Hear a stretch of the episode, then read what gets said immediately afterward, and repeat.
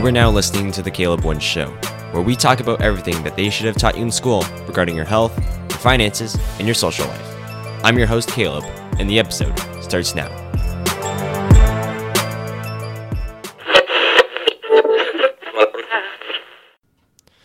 Ho, ho, ho, Merry Christmas! Hello and welcome to the Caleb One Show. I'm your host, Caleb One, and this is the podcast where we talk about what school should have taught us.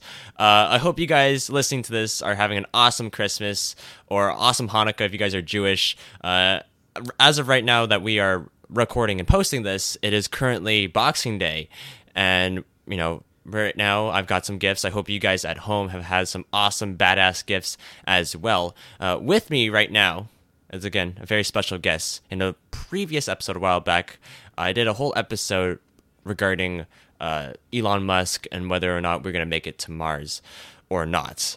And with me right now is half of Meteora brand, uh, Michael Weglinski, man. What's up, Mike? How you doing? Thanks for having me on the show. Not bad, not bad. You know, I was actually just thinking about this the other day. How crazy 2020 is. Like it, it, like it's so like I know it's just another year and all, but it's just crazy to think about for sure, you know? Ah uh, man, I don't even want to get started on that. so I'm also turning 20 this year, so oh. it's gonna be nuts. all right, we'll uh we'll uh ease off on that for a second.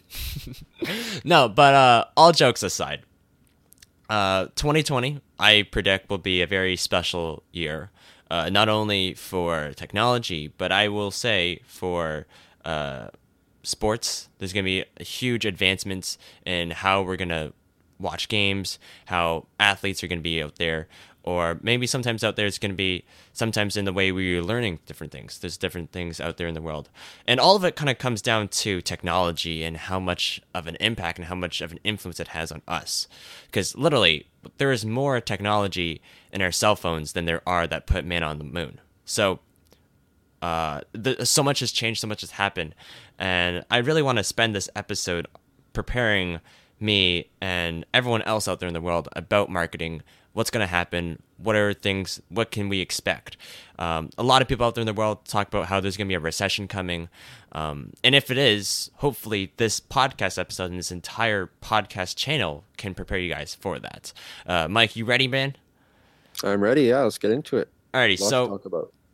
um, before i get into sort of my content on how marketing all works um, for the past almost two and a half years I've been in the marketing field of digital space, knowing what's the best algorithms, knowing how to leverage certain, uh, how to optimize certain tools over another, and mostly when to use one over another and how to double down on it and put out the best content uh, and best value for uh, a lot of the clients and a lot of the business world. You know, before I actually got into podcasting, I was originally uh, in the digital marketing space of social media marketing where I would help people uh, grow their social media and get more awareness.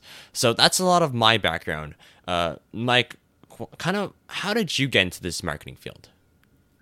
Well, I guess it's a long story, so I'm gonna be really brief with this. But my first interest with marketing came after I started. For the viewers that or the listeners who heard our last podcast about getting uh, to Mars with Elon Musk, I mentioned uh, my space account. So when I started my space account in late 2017, September 7th, 2017, that was my introduction to social media, uh, marketing, digital marketing, all that. That whole world just opened up to me at that point. So that was my original breakthrough into this whole thing. But I was still pretty young at that point. I was I wasn't too focused on the marketing aspect. I was more focused on you know space this, space that.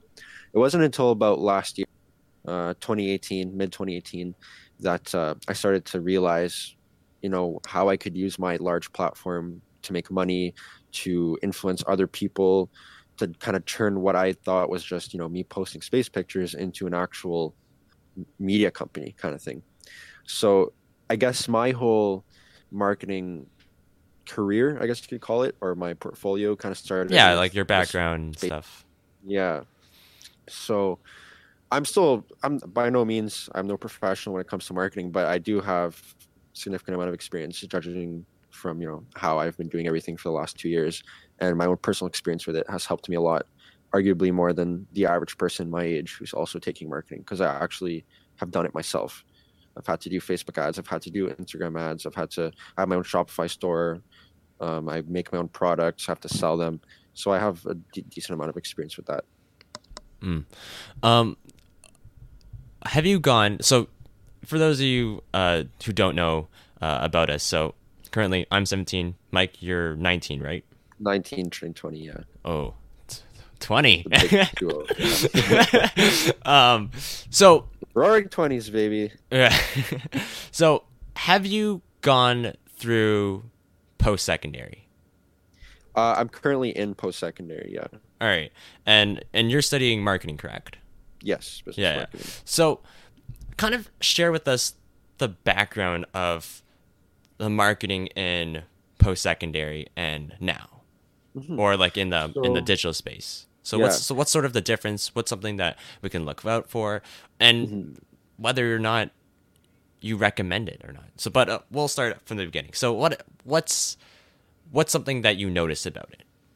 Yeah, so that's actually my problem. Uh, also, building on what we talked about in the last podcast episode, we kind of went on about how I think school is rigged and it's kind of stupid. That's not to say that every program you take is, but I noticed this firsthand with marketing because, like I said, I had my own experience with marketing. I dabbled in it a little bit before I went to post secondary. And the first thing I noticed right away is the marketing that they teach you in, in class isn't teaching you how to do, you know, internet marketing, digital marketing, social media marketing. It's teaching you how to work for a media company or anything like that. You could become, you know, an employee for a marketing company, whatever it is. But they're actually putting you on the path to be an employee, not to be an employer, not to kind of give you the experience so you can do marketing yourself. It's just kind of setting you up for, you know, this is what your boss will tell you what to do. Here's how you'll do what your boss wants you to do. That's the first thing I noticed is they're not like they're not actually teaching you how to do it yourself. And that was my biggest problem with it right away. What do you mean by do it yourself?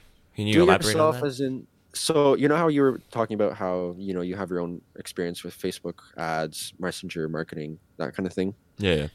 so that was what i wanted to do i was expecting to go into this program so i could learn more about how i could do that how i could do it more effectively more efficiently um, and to be fair this is only my i'm only going into my second semester so i'm giving it benefit of the doubt i guess because i'm not too sure how it'll play out. But my first semester they were just setting me up for you're going to work for a corporation you're going to work for a company um, and here's what's expected of you.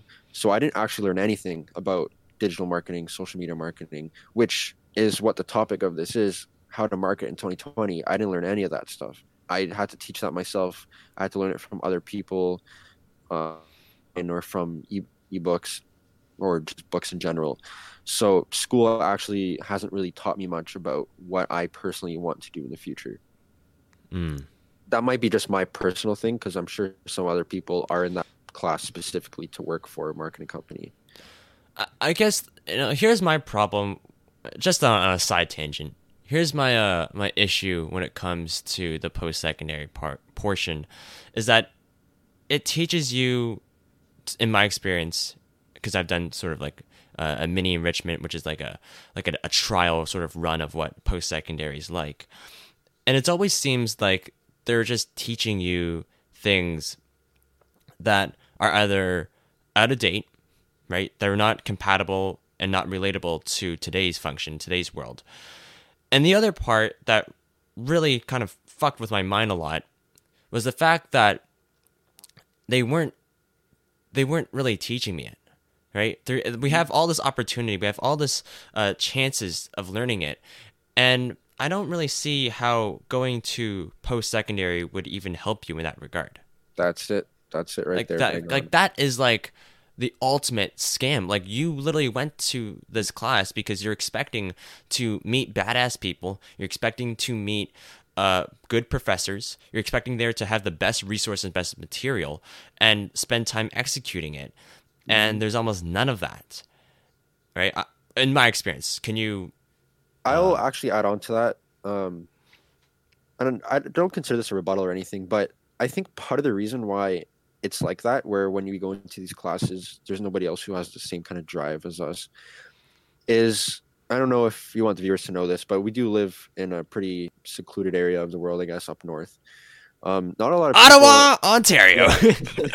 not a lot of people here have these aspirations. Not a lot of people here, you know, want to dive into the social media game and want to do all these things. If we were in, in going into post secondary in California, we would be making connections every single second.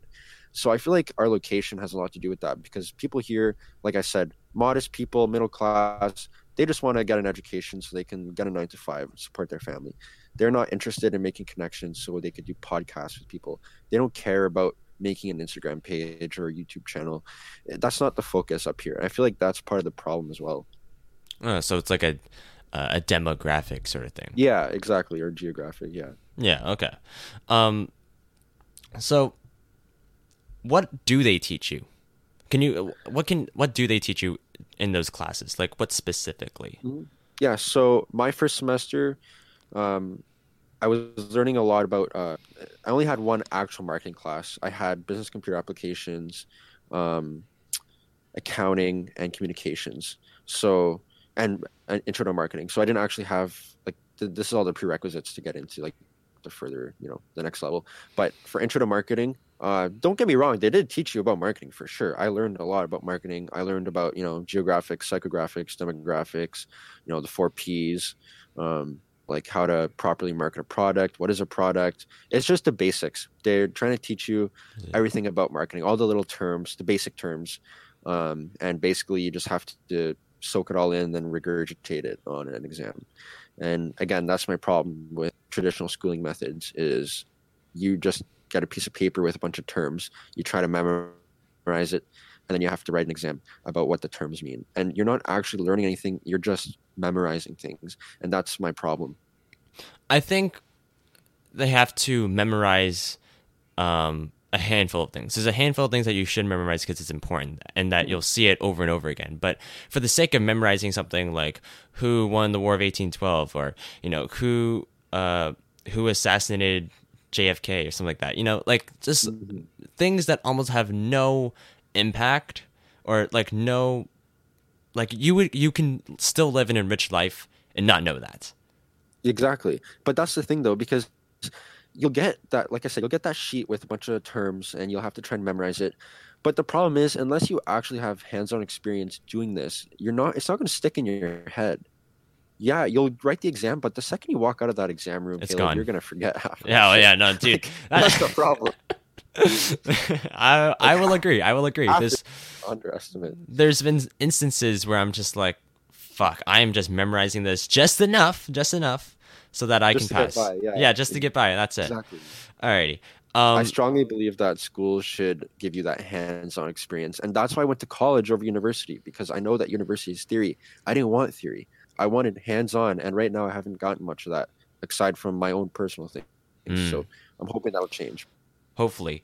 Um, did they ever teach you about in that in those classes? Did they ever talk about uh, traditional marketing or any any of any of that stuff? Traditional marketing and like newspaper, you know, uh, billboards, okay. TV, radio. No, so this I feel like this class was just basic terms, um, like what is marketing. I, so I guess they touched a little bit about what marketing is, but they never dove into the whole, you know, you back in the day used to put ads in a newspaper or you know a radio ad whatever it may be. It was just like i said what is a product? What are the four p's of marketing? Marketing pillars what is a sales channel marketing channel all, all that kind of thing all those things. And like i said you just had to throw it up on a test or an exam um, that's why i'm really hoping next semester will teach me a little bit more about like you said you know newspaper traditional marketing methods uh, i guess modern marketing methods as well because I know there is a program, uh, there is a class in the program about uh, digital marketing. So I'm hoping that that will be my forte. But I guess we'll see. Hmm, yeah, only time will tell, right? Yeah. Um, what about? I'm I'm assuming. So they haven't touched a lot a lot about digital space, right? Um, Not yet. Have they talked about anything about like costs or anything of you know having enough uh, ad budget? Did they ever speak about that or about the direct response sort of side? No, that's the problem. None of that, dude. None of that. I None of that. wish. Alrighty.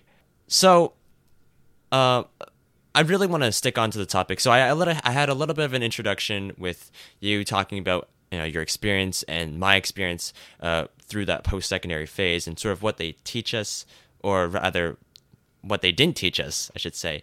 Um, but I really want to speak about marketing in 2020 because a lot of you guys who follow my stuff uh, want to know about entrepreneurship. You guys want to know about uh, how to be a better version of yourself. I'm not trying to say this in like some Tony Robbins, you know, get rich quick scheme sort of way. I'm saying this because I provide a unique perspective on what a lot of people don't say. Um, and I really believe that the things that are not said should be the ones that are said. I know that sounds very counterintuitive, but just bear with me on this one. So, how to market in 2020. Um, I'm going to give you guys a couple of tips on how to market on 2020. And obviously, we have Mike here to chime in every now and then to speak about some different aspects. So, one of the very first things that I want to sort of uh, talk about, number one, and actually, none of these are better than another. Th- This isn't ranked. I want to say that this list is, um, or these tips that I have on my mind are, um, they're not they're not ranked in any way. They're just thoughts that I have that I just want to get out there that I want you guys to listen, integrate into your life, into your business, um, whatsoever. So, very first thing I have to say is to niche down. Right? We talk a lot about people saying like, "Oh, niche," uh, you know, I have this niche or I have this niche. To me, niche is a certain group of people. I think that's. Would you agree with that, Mike? Yeah, yeah. A niche, a niche is a certain group of people that have something that you are targeting. So, a very common example of a niche, uh, what I was doing in the marketing field, a lot of the times when I was growing and building out my agency on what, I was doing, um, was that I would target uh, wedding planners in Ottawa. I would find out some of the best wedding planners. Okay, I got to make sure that they have five stars. Um, or I got to make sure that they're in within 20 miles or you know 15 miles of where I live. Um, there's different parameters of what's going on, and what's really important. This is a huge thing in dating world. Um, you have non-negotiables, meaning that your demographic, who you want as your target audience, they have three things that they have that you want, right? So let's say for a dating uh, example, you want someone who is white. You want someone who makes at least twenty five thousand dollars a year, and you want to make sure that they live ten miles from your house, right? Does that make sense, Mike? Not, I know, I know you probably don't have. Do you have a girlfriend? I don't have a girlfriend. Yeah. Oh, okay, okay, okay. So exactly that, but you have three non-negotiables, and you implement that into your niche. You have three things that you want from someone.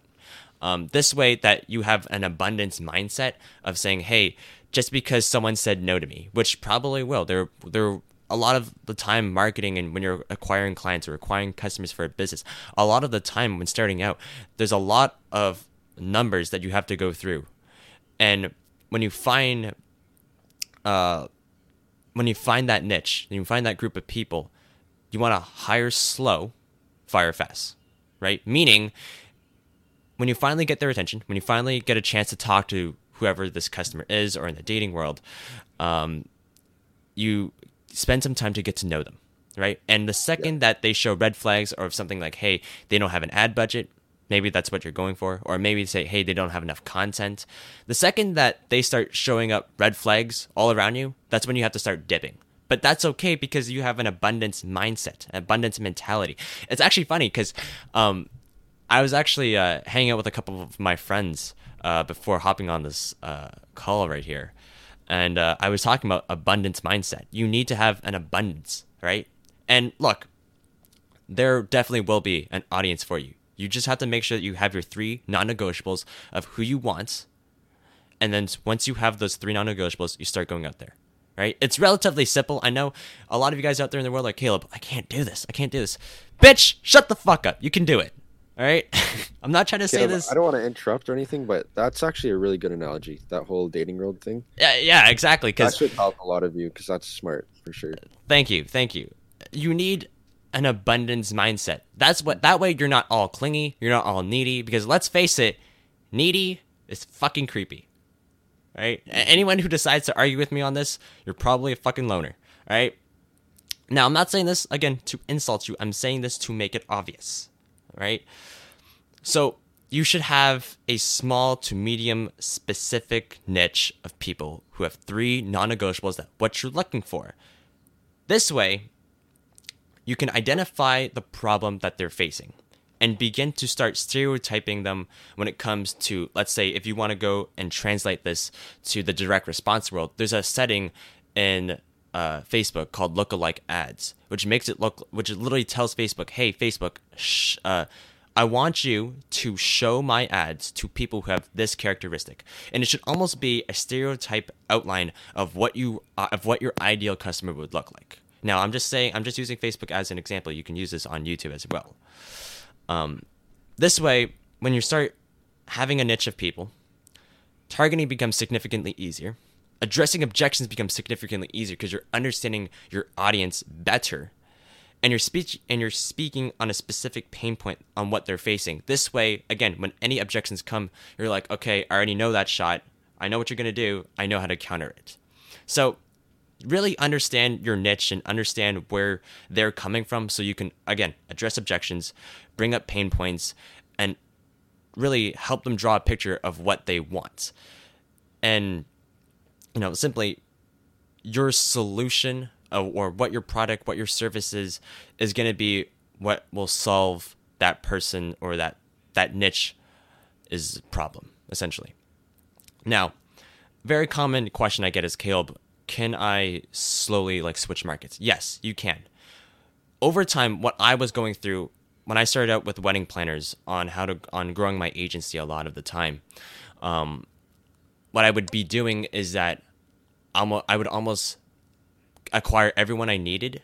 I would acquire maybe about three or four of them that really wanted to work with me, and then that way I slowly I stayed in the wedding industry that's what I that was where I really wanted to to be in because I knew that everyone would want to spend and blow money on it. So I'm like, yes, that's that's where it needs to be.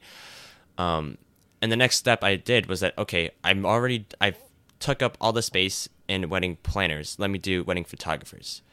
And what I just did is called market segmentation. I slowly switched my market. I still had the people I had in the wedding planning industry, but now I slowly start shifting out to wedding photographers.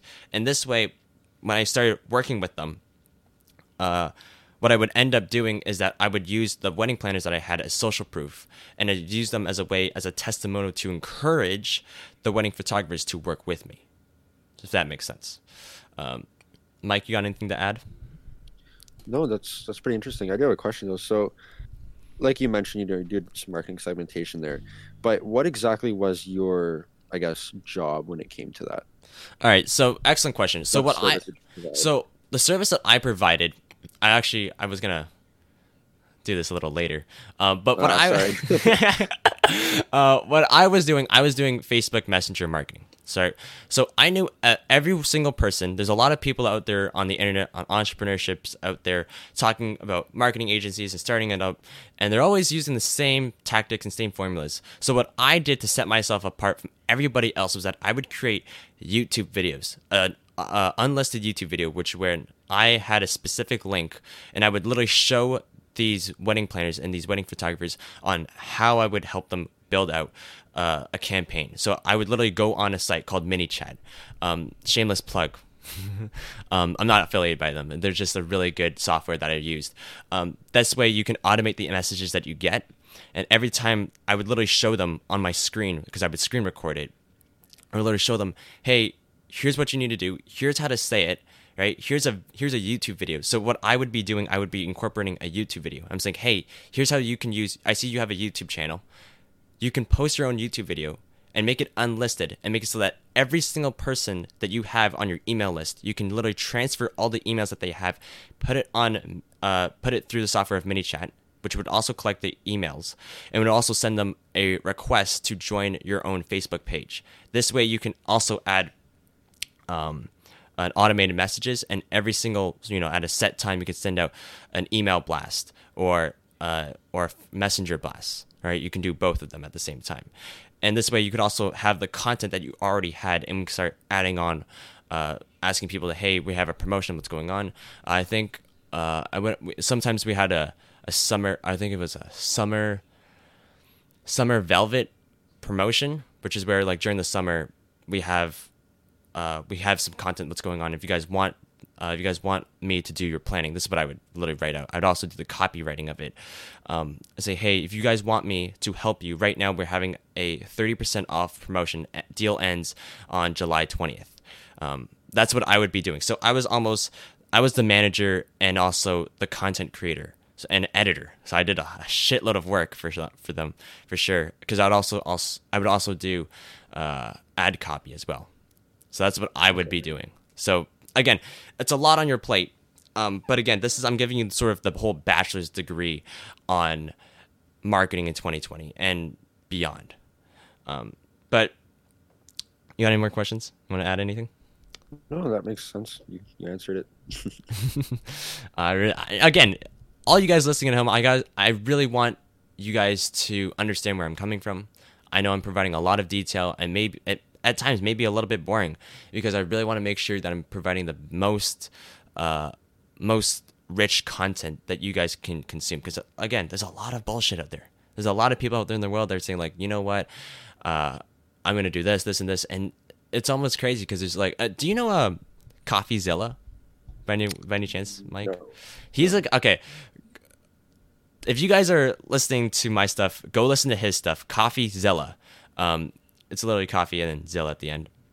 But he literally has testimonies of people exposing people like uh, Dan Lok, Sam Ovens, Alex Becker, um, and telling them that their honest opinion. It's like almost like a Me Too movement to fake gurus in a way. Um, and again, this is why this uh, this is why I have the whole podcast out here because I really want to share with you guys what I wish I knew because I get like I always say, there's so much bullshit out there in the world, and we need to learn to avoid it and learn to move on from it, and almost learn to avoid it to begin with, and how we can counteract it and what's true and what's not. So, I know, really long-winded. So number one, niche down. Number two, take a product, take a service, or an experience, and pick one that you enjoy doing, enjoy providing. So so many times like i'll be honest i remember when i tried to when i originally decided to try and grow my agency what i really wanted to do was to try and focus on gyms. I, I don't know why i did gyms. I, it was literally a random thought in my brain. I said you know what? I'm just to do gym owners. But the truth of the matter is i hate the fucking gym.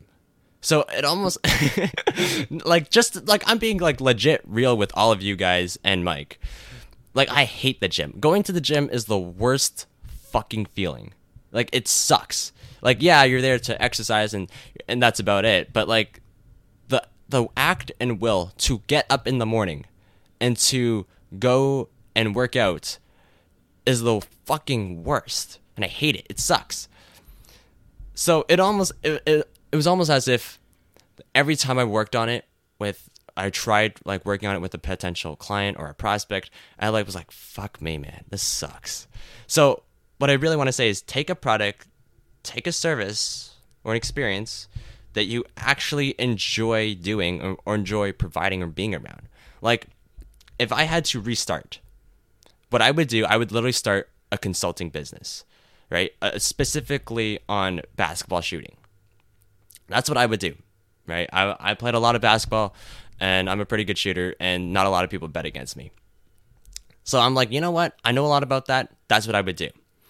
So, with that being said, really, really have, really spend some time to focus on what you want to provide and what you want to do, right? Because the second you start, and not not to get all Tony Robbins, you know, Jim Rohn, Gary Vaynerchuk mm-hmm. sort of level of, you know, just just just believe in it. No, like I genuinely say this from the bottom of my heart. You should literally enjoy what you're doing. You should have some level of not fulfillment, but like a level of enjoyment. Like you find it fun. Right? Yeah, you'll be more efficient if you like what you're doing. Yeah. Mike, you wanna you wanna chime in? No, you're literally saying everything that I would say. Taking all your ammunition. You're nailing it. So that's that's number two. Number two, literally f- find a product, find a service, or find an experience. Again, um, experience. Let me uh, back this up. Experience is something. Uh, a lot of people talk about product. A lot of a lot of people talk about services, but no one actually ever talks about experiences. And experiences is you spending the time, uh, enjoying a moment, or you viewing a moment. You going to the Toronto Raptors game, or you going to Travis Scott's concert, or you going to Trippy Reds. Um, that's an experience. That's an example. They're not selling you a physical product. They're not selling you a service. You're they're selling you an experience where if you go there, you will have a badass time. So, I just want to clarify that. I know a lot of you guys, you know, ask me. I I completely did. I did a whole episode on product, service, and experience. Uh, you guys can go check that out. Uh, it's in the feed of my podcast. If it's not, I will definitely re-upload it for you guys for sure. So that's number two. Number three and now let me be clear when I say this. Figure out the value of what you sell. So, a lot of people talk about value. A lot of people say like, you know, you're supposed to give out the most amount of value. You're supposed to have the most amount, of, uh, like, and I almost get to the point where it's really confusing. So, before I kind of give my definition of value, Mike, what do you think is value? What do you consider value? I consider value anything that gives that person a solution to a problem, a change in mindset, a positive change in mindset, or, something that just genuinely improves their day-to-day life in one way, shape, or form, whether it be uh, mentally or you know a physical product. Just something that makes their lives better or improves a positive thing. You know what? You're almost right on the money on that one. So, to me, value splits up into three parts, right? They're really, you know, if you guys are writing down notes, write this down. Value splits up into three parts, and it's increased money, increased time, or increased happiness. So, like what you said, Mike, having uh, uplifting sort of a level of enjoyment in doing something. So, you have to figure out within your product, your service, your experience, figure out where your product and what you sell can serve someone in one of those three sectors, right? Now, sometimes there are certain products, certain services out there in the world where it can solve where it can solve multitude of different things. Let's, for example, um, AirPods, perfect example of that. Um, they don't help you make more money. They don't help you get more free time, but they give, but they do give you a badass experience at listening to music. So, increase happiness. Uh, let's say uh, an investment uh, you put in you put it in for five bucks and it somehow made you a hundred bucks. Well, there's value in that, right? It didn't help you get more time, didn't, uh, but it did help you become more happier, and it helped you make more money. Um, another one could also be a washing machine, right? It doesn't help you make more money, but it helps you become more efficient when you're doing your laundry, right? So Time. it helps you save more time. Exactly. And again, some different things could help you. Um, can help your whole okay. Your whole objective is to get your product or what you sell attacking one of those sectors, one of those three. Again, increase money, increase time, increase happiness. Now, chances are, if it increases happiness, uh, may not necessarily always bring you money or bring you uh, time, bring you more time. But the also, what could make you more money, or what should make you more money, and make you more, give up more free time, can most likely make you more happier. Am I clear when I say that? Yeah. All right, Well, so uh, uh, and that's the problem because so many people out there in the world are saying like, "Oh, I'm selling the software right here," and I'm just like, "What do you like? What?" I'm I'm almost thinking in my head, what value does it attack? More money, more time, or more happiness? And it's almost as Value. if like, pardon? like when if they're selling something that gives no value to the customer, it's only going to give value to the person selling it because either it'll give them more money, and the selfish. Uh, yeah, it's just a selfish way to to try and give value to yourself, not focusing on the needs of the customers. in a way, and I'll definitely get into that. I'm glad you brought up customers as well. Um, but that's definitely something I want to touch on for sure. But we're gonna get it. So it's number three. So have what you're selling attack one of those three different sectors. Again, make more money, get more free time, more happiness. Moving on. Hey, thanks for listening to this episode. I hope you enjoyed it so far. If there's something you'd like me to talk about or someone you'd like me to interview, feel free to leave the topic or guest in their survey show notes. And if you love this podcast, show your love by hitting the subscribe button on iTunes or Stitcher and leave a review of what you think about the show. All right, let's get back into it. All right, number four. Identify how you're going to deliver what you sell. So, by delivery, I'm not talking about Amazon or Shopify and that. I'm not talking about like a UPS truck pulling up to your fucking door. I'm not talking about that. Not that delivery. But the delivery of how your product or service or experience will impact other people. I'm not trying to, again, say that in a Tony Robbins way. I'm just saying that to be clear and be obvious.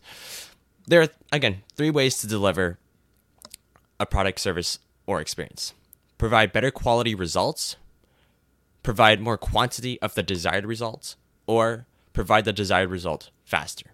So, a lot of the time, a lot of competition, when I was in, I'll give my personal experience. A lot of the time, when I was originally doing Facebook ads um, and just helping out businesses and stuff, a lot of time that they were saying, "Oh, I was getting pitched a lot, pitched a lot," and one of the things that I asked them, uh, I say, "Hey, what made you choose me over the competition?" Right? And a lot of the time they said, um, uh, well, some first of all, a lot of it came down to the vision of how I would show them how they would. I, you know, the video that I ha- that I sent them was like maybe about forty minutes long on how to do it, and occasionally some of them spent the full forty minutes to actually watch the damn thing. So that's one thing. Um, second part was that I was able to provide the results faster that was one that was uh, uh, that was even one of the things I was going for.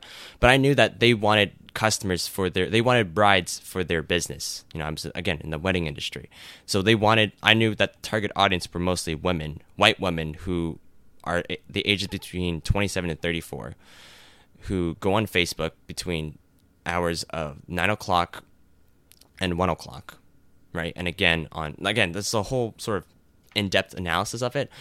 But my the way I was able to deliver results was that I was able to deliver results just faster, right? Again, some people out there in the world have better quality. Another version of this could also be when someone if someone else is in the wedding industry, they could they could provide better quality brides. So some of the brides are uh, not always qualified. Maybe you know sometimes they're a little short on money, or sometimes uh, they just don't want a huge amount of people, or sometimes they just don't have the budget again, there's different quality uh, results, but sometimes the brides that they would get, that they could get, I should say, uh, could also just be a pain in the ass to work with. That's one of them, right? So that's an example of quality. Quantity could also is just straight up simple, just like you have a lot. You have an again abundance of customers for a client. That's one way. And again, third way I talked about was the way I was going for, was just how fast could I do it. Um, again, there's trade offs uh, to each and every one of them. Quality, in my experience, when you try to go after quality uh, for your product or quality uh, for results, I should say, it takes longer time. In my experience, um, it may take uh, anywhere, you know, hypothetically, could take a month, could take a year to get those results. So it takes a while. Um, again, for quantity, sometimes it comes down to fulfillment. You know, you have you're pushing out so much uh, result or trying to get so much of your product out there in the world that you almost get a decline in the quality.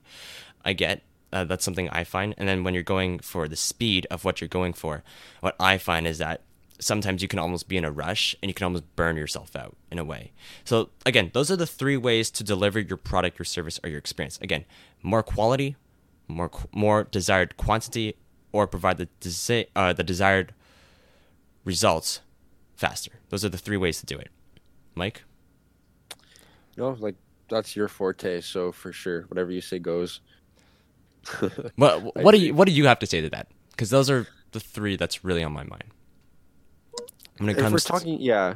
Um, well, just based on everything you said, I mean, I haven't personally done such a thing with uh, whether it be with the wedding planning or you know making videos to try and appeal to them uh, or anything be like competition. I never have. I don't even have a competitor, I guess, in that regard. I mean, I guess I do, but not in that way. So I'd like to add on, believe me, but I can't really add on to your own personal experiences for sure, for because sure. you have way more knowledge and expertise when it comes to the actual hands-on crap. But I like everything that you talked about, and based on you know the theoretical perspective of everything, I would say you nailed it. Like you, you pretty much covered everything that you need to have when it comes to either marketing traditionally on social media, uh, just, just stuff like that. You pretty much got everything that they would be teaching you in school. hmm Clearly, your personal experiences have given you actual experience. thank you, thank you. Um, but yeah, those are the three main ways to deliver results. Again, eh, I also want to say this. I'll, I'll add on something else as well. So many people forget about results. Like uh, so many times, I like I've been in a group chat with other people of other marketers and stuff. Like, yo, man, I finally got. Um, they'll say they'll, they'll type this as a post. It's like, yo, man, I finally got a customer or I finally got a client. You know, we're doing, you know, we signed a, signed a deal and, and I'm excited for this. And I'll literally almost type back to them, good. Now provide some results. That's literally how I'll. I'm not. No, I'm not saying this to be a dickhead.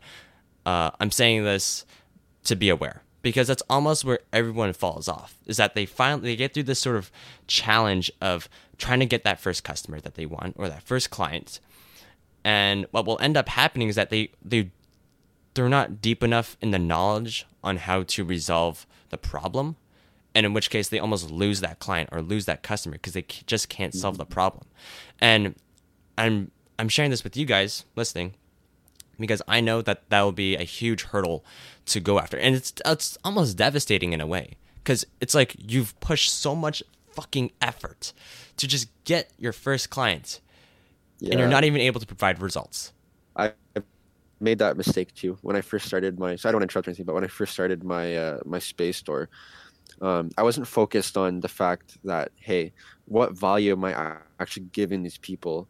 In my head, it was just okay. I'm gonna sell a space shirt or a space sweater and see where it goes. I'll use that money, reinvest it in my account, uh, maybe make a website or something. But the problem that I came with is I tried really hard to get my first customer. I spent hours making the store look nice, uh, trying to get good designs. And don't get me wrong, I made some sales because I have over 200,000 followers. I was bound to make a few, but it wasn't nearly as, as much as I thought. And I was trying to figure out where I went wrong. And I realized on the uh, from the outside looking in, if I am following a space account, what is actually like pushing me to buy a sweater? I'm following the space account because I want to learn about space, not because I want to buy your fucking sweater. And I figured I, I realized that I wasn't giving anybody true value, or at least not the value that they wanted. They want education. They want to learn something new. Them buying a sweater is not going to help them with any of those things. And it's good to make mistakes like that because then it'll make you realize, hey, I approached this the wrong way. I need to fix this. Uh, what else can I do? What would make them want to buy my products or my service? And then you go back and instead of spending so much time trying to get one customer, like you said, try and fulfill their needs. Exactly. And you know what? Um, I will add this on as well regarding customers before we get into our. This is a slam dunk, I promise. Um, there's a lot of the time. Uh, I did a whole episode on how motivation and stuff like that is not entrepreneurship, right? Entrepreneurship is you going out there and growing a business, right? It's not you fucking around with some bitch. It's not you being in a Bentley. It's not you being in a Ferrari. It's not you living in a fancy house. It's you growing a damn business, right? Can we agree on that? Yeah, for sure. like that, that's what it is but it, people are get so confused on like you know I'm, I'm in entrepreneurship fuck no you're in the fucking self-help world what are you talking about right so i have to tell people about this stuff and there's so much there's there's a shitload of distractions there's a shitload of uh, people making noise over here and making noise over here and almost the one thing the one sort of polaris star sort of north star in the air or in the in the sky that can really guide you and get out of these blizzards and these storms is to focus on the customer and their needs. If you focus on the customer and their needs you're good, that's literally what it is because now you're structuring your business, you're structuring your brand to that niche of audience of people of of how you're going to solve their problem. That's it. That's literally it. It's not you, you know, okay, I'm going to, you know, be around uh, other people. I'm going to be it's not that. Fuck that. Fuck that shit. Right? It's not you doing some, you know, what's some other self-help stuff? I don't even know. but The it's majority of things on the internet. I. I I don't. It's not like fuck off. It's not that. Right? Focus on the customer and their needs. That's it. yeah. Moving on. So, Mike, have you heard of the USP? Do you know what it stands for? The USP. USP, What is it? uh, unique selling point. Have you heard that? Nope. Really? They they really haven't no, taught you. No. Wow. Okay. So, I know. Um, that's what I'm saying. um, that's funny because um, I was about to say we hear a lot about USP, but you kind of blew my joke. I haven't heard a lot about the USP. Nah, it's all good. So, unique selling point. Um, a lot of you guys who are in the space, you guys hear a lot about unique selling point. You know, what's something that you sell or what's something that you have that's um, that's unique from every single person. And I really want to change the narrative of that because I believe it's completely dead. I completely it's I think it's completely garbage. I think it is gone and it definitely fucks with a lot of people in their head.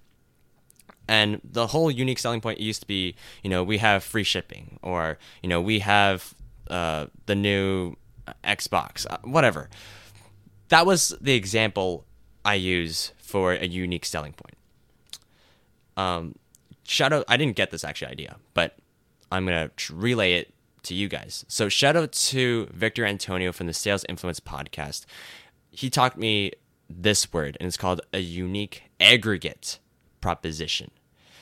So a unique aggregate proposition means that you are a combination of different things. And I love this quote. I literally had to write it down. It's sometimes you can't win by being better, but you can win by being different. And I almost like I was like, fuck yeah, that was what I needed. Don't win, don't always try to win by being better. Win by being different.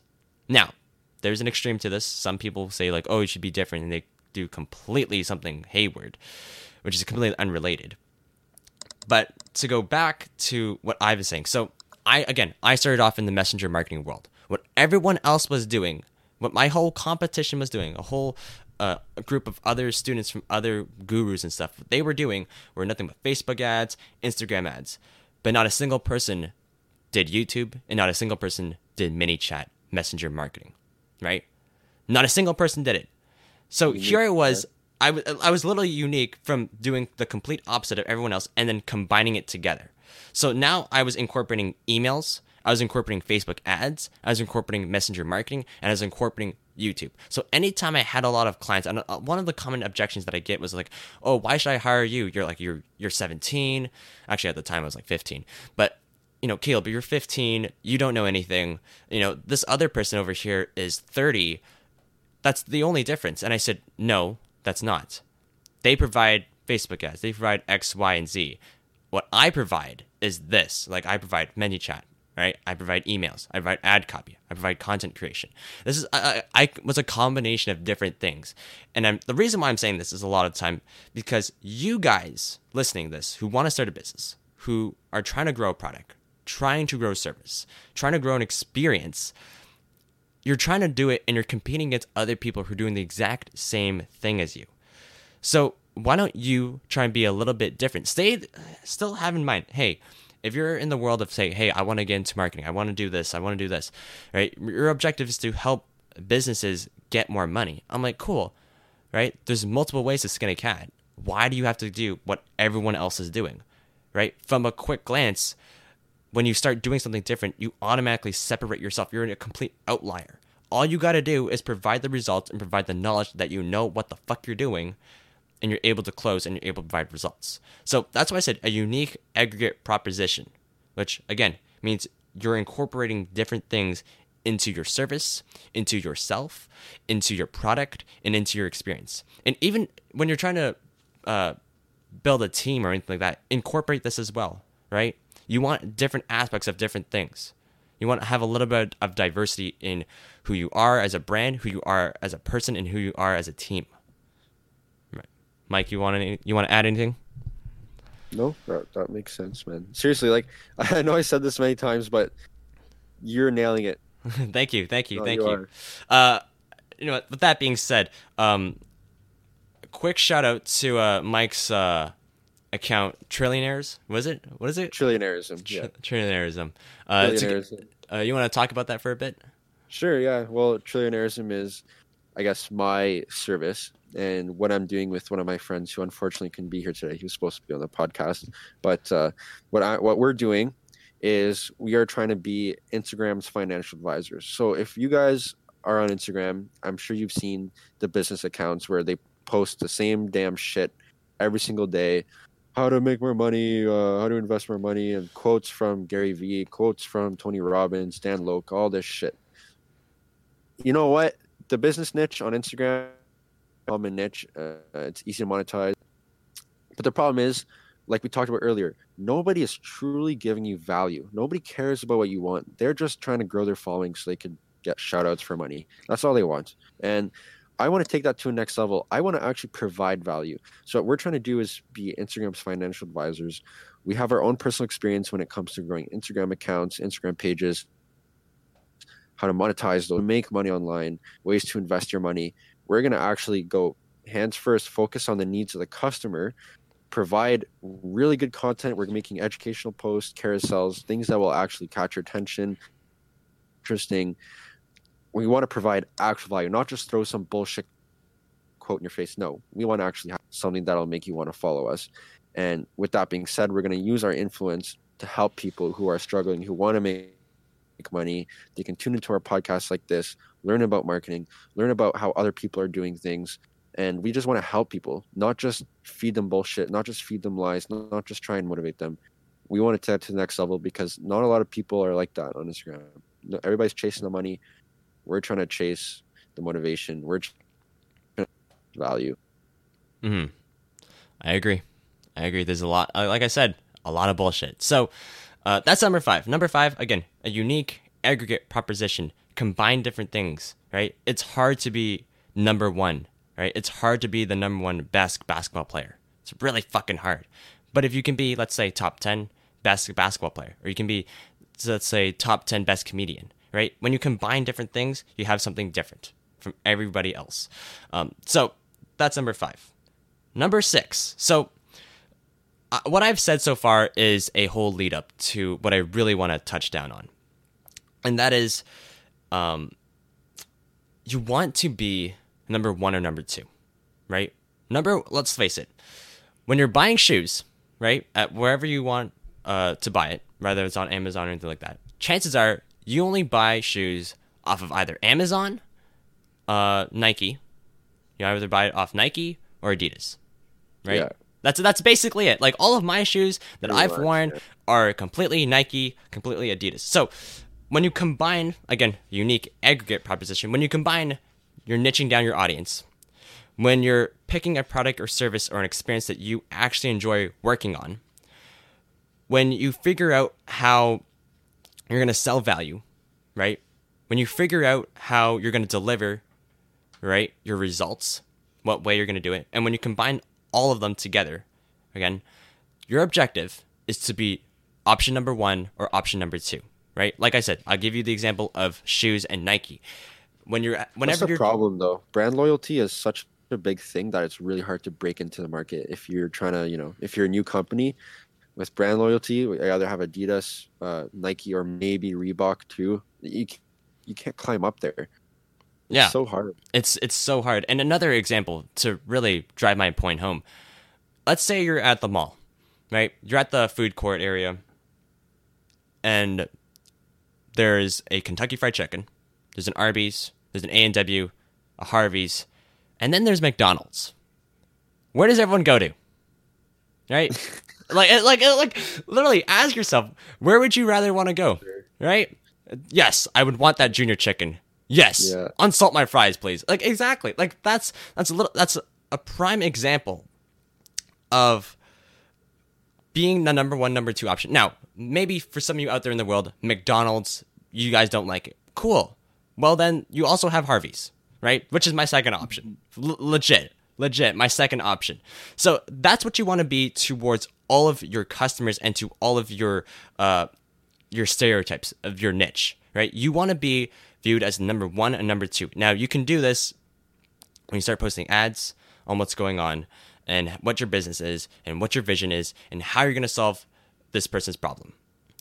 That being said, move on to number seven.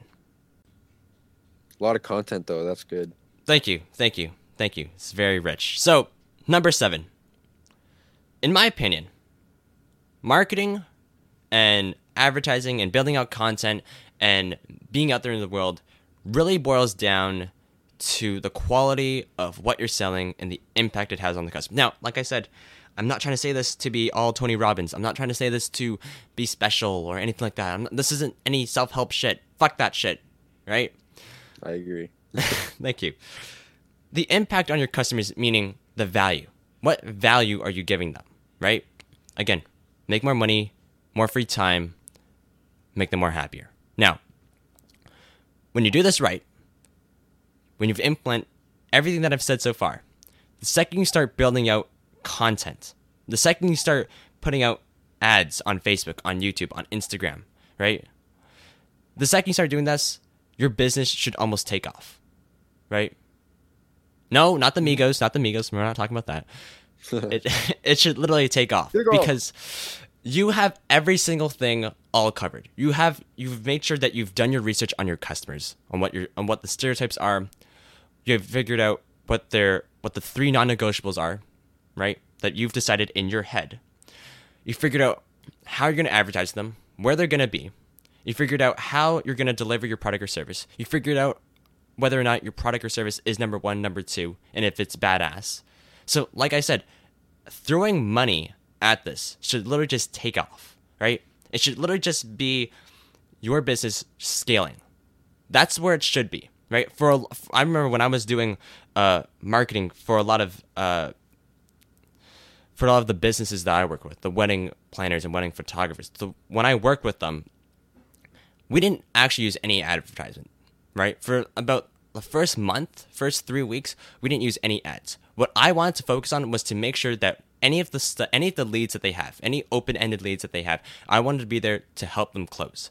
That was what I wanted to work on, right? And then we start throwing on ads, and then we start scaling up on what we're going to be doing. That's what it should be, right? So I really want to touch on that point on how throwing money at it doesn't actually solve it. Throwing money at it is just a high. That's it. It's just a superficial high that you're feeling. And the second that it's gone, everything goes like a it's like almost like an airplane without when its engines are killed. It just slowly Yeah. starts declining, right? But often, unfortunately, what entrepreneurs do is that they straight up just don't give a fuck. They don't give a fuck about their product. They don't give a fuck about their service. They don't give a fuck about the experience that they're getting. And what happens is that customers, whenever they buy this stuff, right? If it's bad quality, or if the if it's not, if it doesn't fulfill the results of what the customer wants, then they're obviously going to leave bad bad experiences. They're they're going to be like, no, this is complete. This is a complete scam. This is garbage. I completely wasted my time. So what will be left behind are nothing but bad reviews, right? Discouraging you from and discouraging any of your potential customers going to your business, and also high refund rates. And I will say this if you do not refund people's money off of this, you are a fucking scam and you deserve to be burned in hell for that shit. Because let's face it, no one wants to be scammed and no one wants to be a victim of it. So don't cause it. Period. So that's what I really want to touch on. Again, that's sort of the whole encapsulation of marketing. Again, quick recap of everything that I've said so far. Uh, looking through my list and niche down your audience. You know, pick a product, pick a service, pick an experience that you enjoy. Figure out how uh, how you're going to sell the value of your product, your service, or your experience. Figure out how you're going to deliver what you're selling uh, make sure that what you have and your own brand and your own company is your unique aggregate proposition. Make sure you start implementing every single thing to become the number one or number two option in your niche. Uh, and make sure that you do every single thing that I've said. Make sure that you keep an eye on the customer, make sure that they're happy, and don't leave shitty products out there in the world.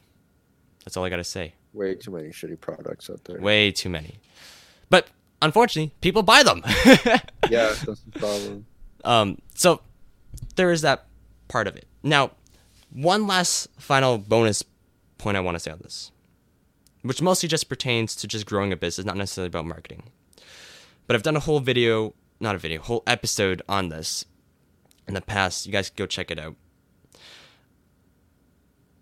But you should, again, love what you're doing. Right? It's hard and almost impossible to be motivated to do something if you straight up just don't enjoy it. Right? And I'm saying like love it. I'm not saying like you should like it. And there's a, a really good quote that I really want to, you know, throw it there. It's by Pablo Picasso. He says, Never permit a dichotomy in your life, a dichotomy in which you hate what you do so you can have pleasure in your spare time. Look for a situation in which your work gives you as much happiness as your spare time. So, what it, what he's really saying is you should love what you're doing. You should almost have this feeling of flow. Like I've talked about this in the past, where, um, you know, whenever you're having a good conversation with someone, and you realize, oh shit, it's an hour. An hour has passed, but it's only fin- it's only felt like ten minutes. That's what it should be like with your business, right? Now, if that's not for you, that's okay. Entrepreneurship isn't for you, right? That's that's completely fine. Some of us are geared towards that. But for those of you who are serious about this, those of you who want to get into this, you should love what you're doing. You really should. So, again, ask yourself if you didn't have to worry about paying the bills, if you didn't have to worry about paying rent, paying insurance, paying for healthcare, and like that, if your business didn't make any money for one year, would you keep at it? If the answer is no, that's completely fine. Just go get go find a job that you love and just do that. There's compl- there's a whole bunch of jobs. Like I said, abundance mindset. There's so many jobs out there in the world where you can get paid a shitload of stuff and a shitload of money and have a fucking good time doing it. So that's what I gotta say. Marketing for 2020 and beyond. Mike, anything to add as we close No, on this? I actually, it's really good because it'll make you really realize if you're only doing it because it's going to make you money or because you actually enjoy it. For instance, my dad uh, owns his own construction company, and I know for a fact that you know if he didn't have to worry about the bills, didn't have to worry about anything, and if he had the option, hey, would you still do this every day for a year without getting any money? He probably would say no. And it, he, unfortunately for him, he's in a circumstance it's doing really well so there's no point in him you know finding another job or anything because eventually he can sell it for a lot of money but it just makes you realize hey like don't get into something where you're only chasing the money because eventually if the money ends up not coming or you get too you know Discouraged or anything yeah. yeah exactly then you know you're gonna have a really tough time your mental health is gonna decline you have to actually love what you're doing i did my space brand shit for two years before making a single cent from it and i would still continue doing it right now the money is not what i'm focusing on at all and i feel like a lot more people need to be like that If anything, what you should be chasing is flow, where the feeling of Mhm. one hour feels like one minute. That's what you Yeah, should be chasing. that's what it feels like yeah for sure no that's that's important a lot of people need to understand that business is not supposed to be stressful well it, it obviously it will be But there's a good level of but stress, it's not but not a. to it's not supposed to feel like it's it's weighing you down and it's making your life miserable because if it is then you're in the wrong sector No comments. that's my final thoughts No comment because I agree. Alrighty, hey Mike, happy holidays. You as well and to everybody else listening Yes, as well. happy new Uh, year Happy New Year as well. Maybe you guys are li- last already. week 2019 Yeah, maybe you guys are already listening to this and it's already 2020. Maybe. Maybe. So in that case make sure you leave all your bullshit in this decade okay 2020 should be a fresh start for everybody all your negativity all the shit that's bringing you down and weighing you down leave that shit in 2019 please please alrighty, peace.